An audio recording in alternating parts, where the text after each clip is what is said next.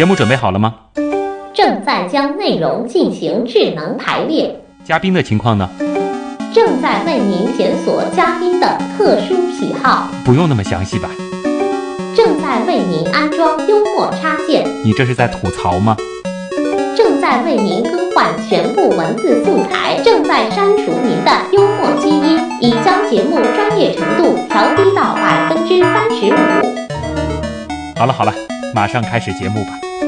正在为您开启极客秀。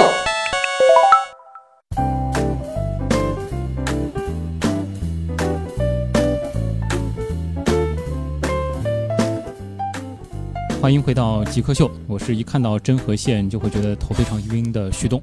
大家好，我是每天做很多次秀，但是第一次来录节目头很晕的白白。呃，欢迎回到极客秀，我们今天做客的极客呢是生活馆手艺课堂的组织者啊、呃，白白白艳玲。那么白白其实也说了，自己平时生活当中做的这个针线活还是非常多的啊。前面你也提到了，刺绣并不是说你是从小就学到现在的，是今年其实才开始感兴趣的。对，其实从这个做手艺或者说做一些这种小制作，你确实一直以来都坚持的一个习惯。对，因为以前是学服装设计的嘛、嗯、就是我们中日班的话呢，就是比较偏重自己动手操作的那部分。我们每一次的作业都是按照自己的尺寸做完之后，还要自己走绣。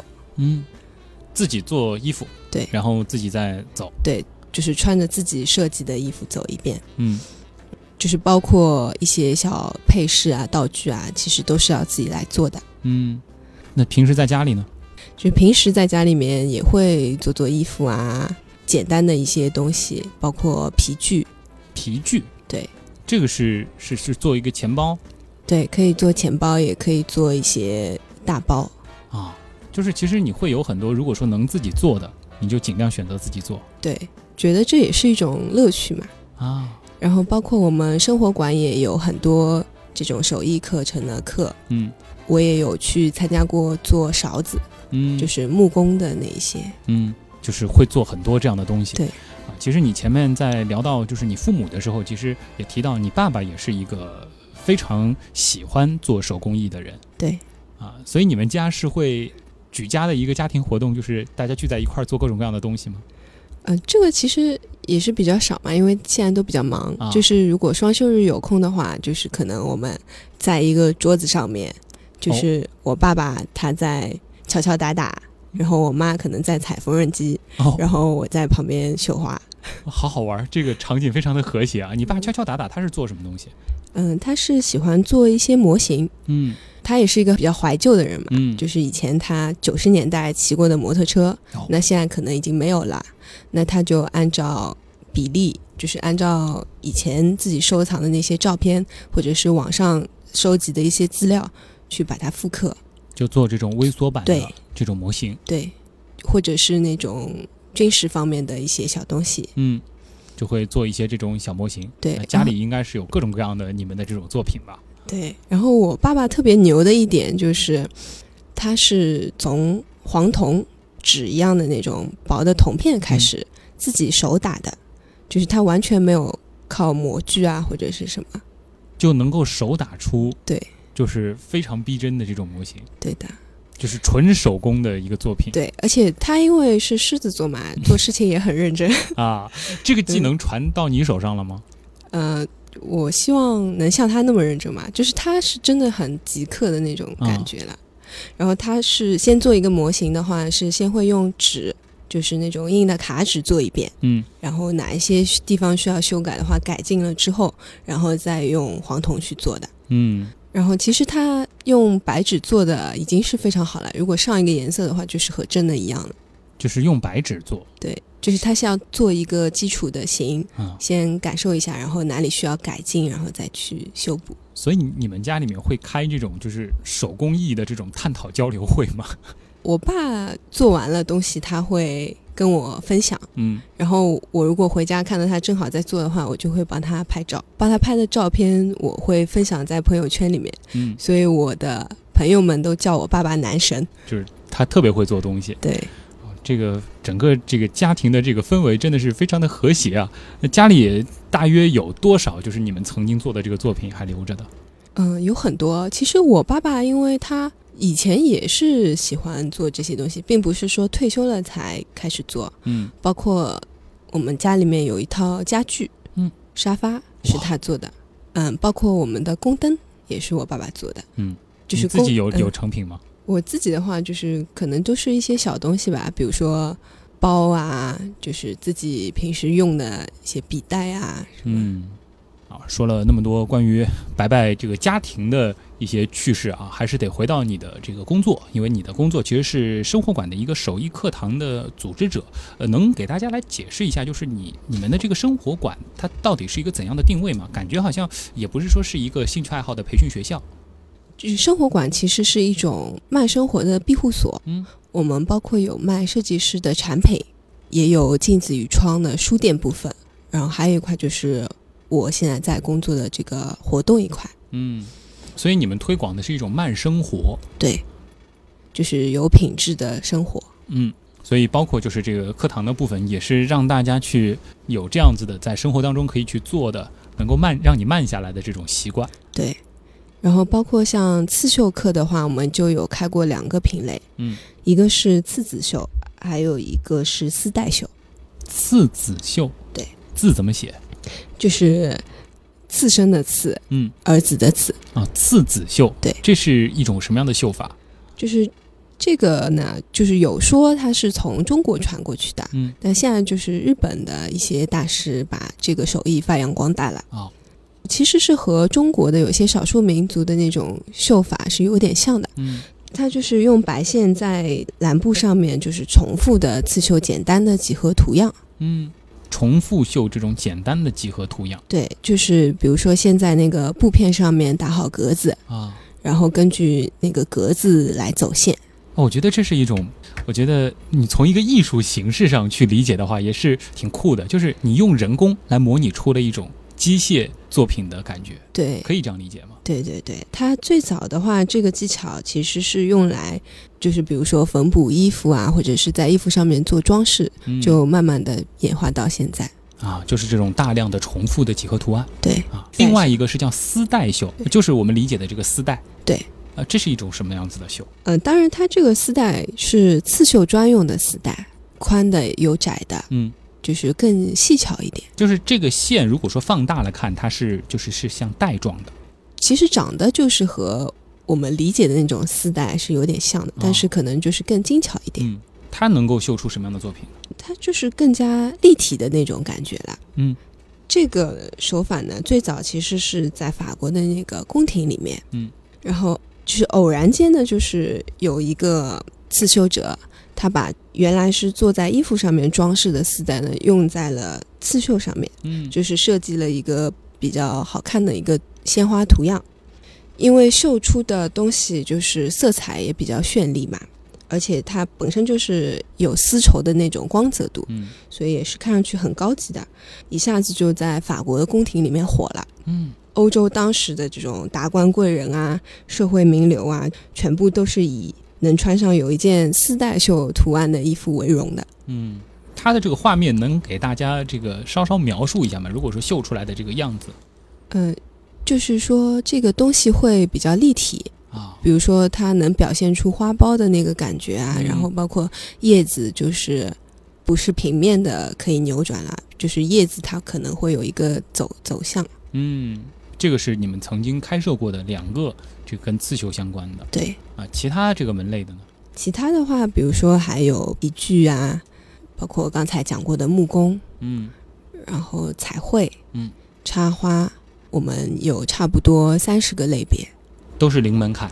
对，然后包括钩针也是。那有有些课都是以体验为主的。嗯，我们也有就是针对比如说他体验过一次觉得这个很好玩，他想继续学下去。嗯，也有这样子的系列课程。好，那么时间也差不多了，我们要把这个最后一点宝贵的时间留给我们的网友了。那么我们将进入问题来了，来听听看网友啊对于白白对于手工艺以及刺绣都有什么样的问题。你觉得什么是极客？具有互联网思维的、有创新意识的一帮理工科男。极客，我觉得跟黑客有点像吗？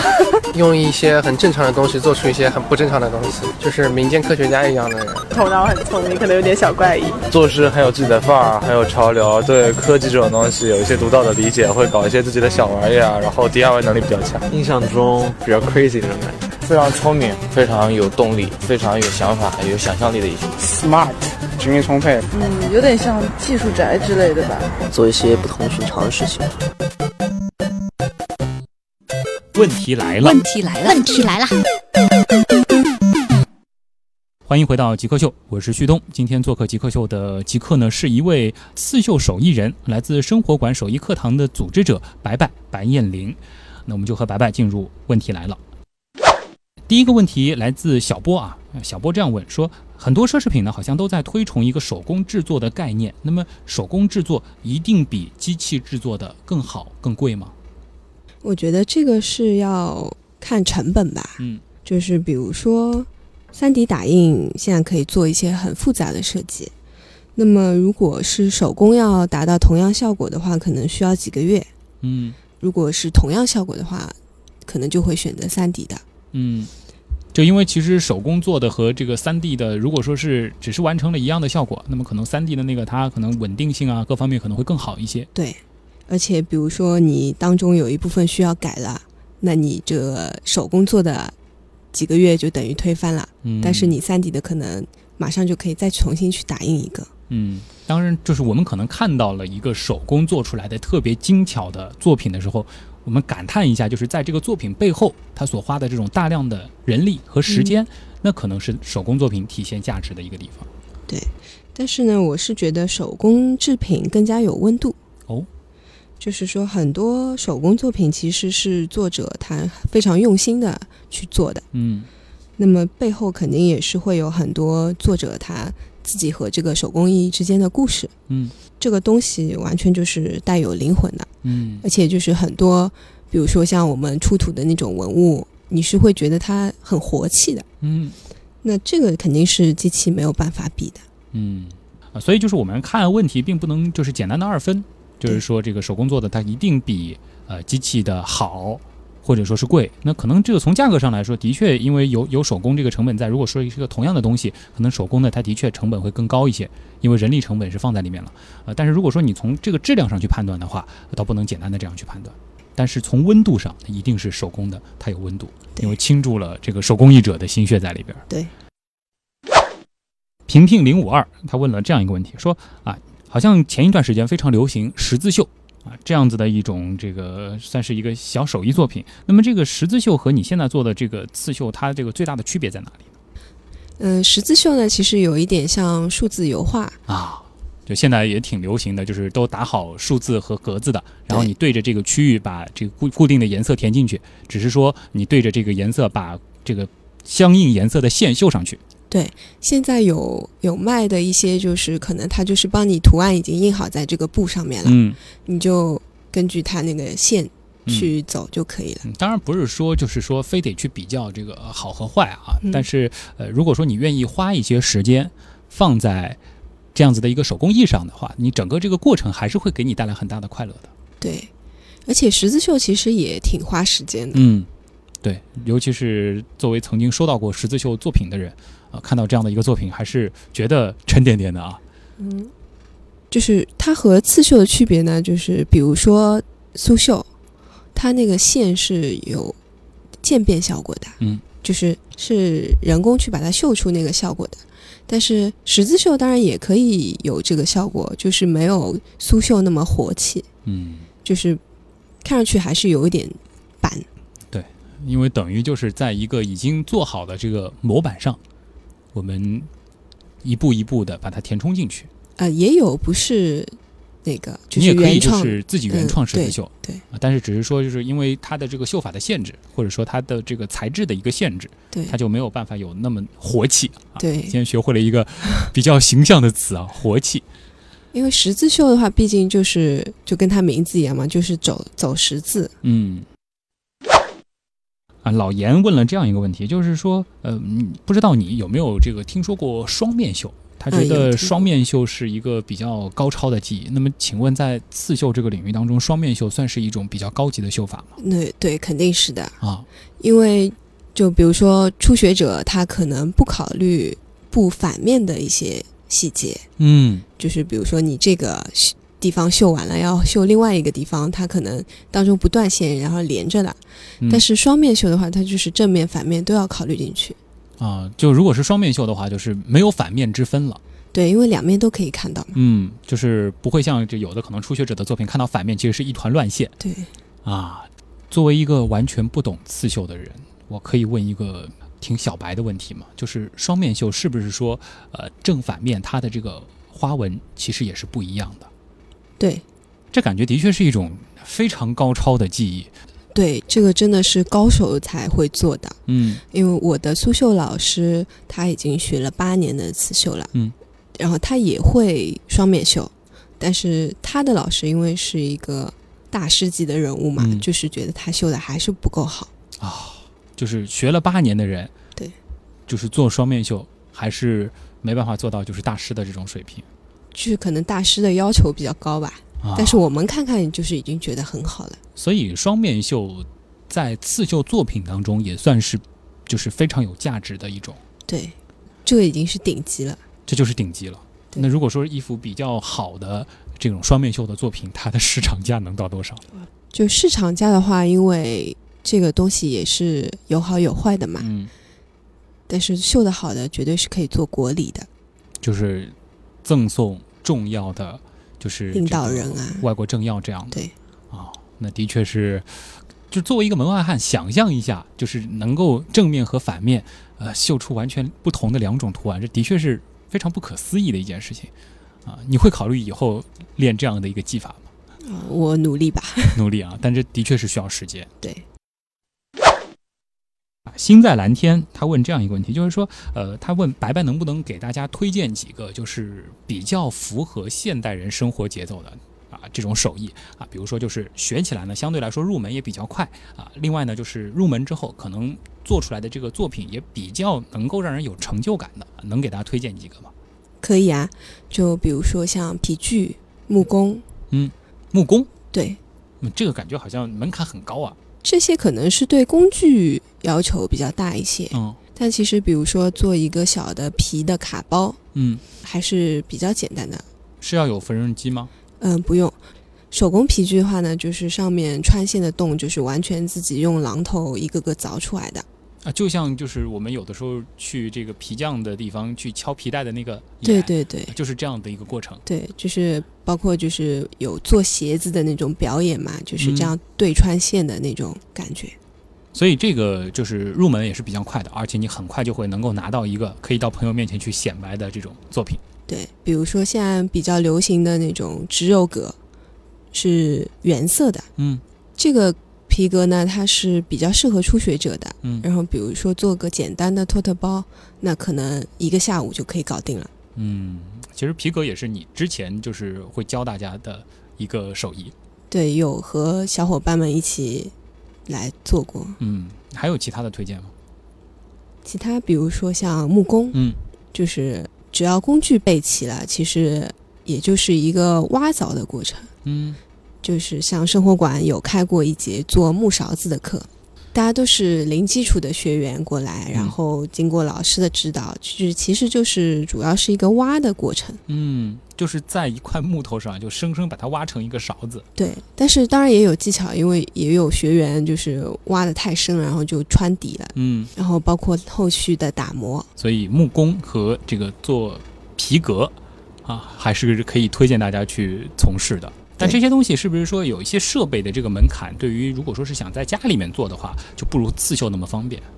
呃，其实刺绣需要的工具也挺多的，但相对那些来说会工具少一些、嗯、还有一个就是现在非常流行的烘焙啊，这个的确实用啊。对，因为很多比如说我的朋友他们也会在自己家里面做，然后分享给他们的朋友啊同事啊。但这个其实入门也是比较快的，如果你去学的话。因为烘焙的话其实欧式的那些都是有配方的、嗯、就是西点类它你就完全严格按照它的配方比例就可以做出来。嗯，然后包括就是烤箱的温度掌握好就可以了。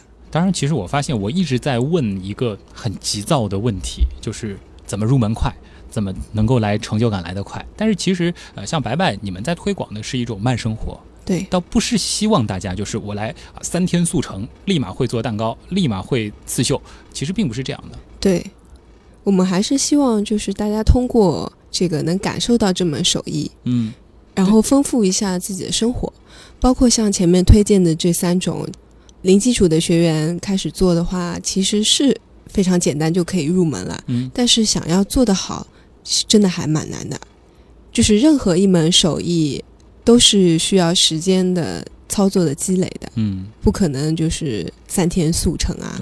大家其实在追求就是我们学什么呃的时候，并不要太急于就是我们多快能学成什么样。对啊，首先就是你要确定你是不是真的喜欢它，如果你喜欢它，就可能得花一辈子的时间去喜欢它，去打磨这个技艺。对，就是也要发扬就极客的精神，嗯，钻进去。其实 Lucy 的这个问题和我们刚才聊的这个还有点联系啊，她也提到了，就是说像很多的剪纸啊、编织啊，包括其实刺绣都是属于这个非物质文化遗产。但这里呢，其实可能会有一个比较现实的问题，就是这些文化的这个传承人好像是正在越来越少。白白，你是觉得怎么样才能够保护这些古老的手工技能呢？嗯，我在工作上面也有接触过一些非遗传人，比如说剪纸啊、面塑，然后我也和老师探讨过这样子的一个问题。比如说面塑老师，他其实本身也是在一家中学里面做老师的，然后教的就是面塑，嗯，这是一个国家扶持的项目，然后让中学生就开始接触到这种传统手工艺，而且这个是修学分的，就是等于说是通过一个政府的扶持来保护，这个是很重要的，不可缺少的。就是国家鼓励，其实也是也是蛮重要的。嗯，但是其实呃，反过来想，就是这些手工艺它之所以能够传承下来，是因为就是在历史上这样子的手工艺其实是为人民群众所喜爱，那一定是它本身可能是有一个市场，它代表了一个行当，它才能够延续下来。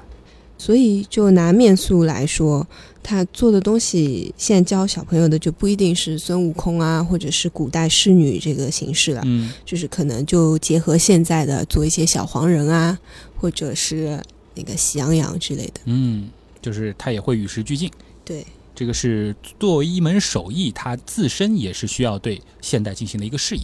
对，就是肯定也是需要与时俱进的。嗯，所以你接触的那些非遗老师，他们也并不是说就是守着传统不放，他们也愿意进行一些现代化的改良。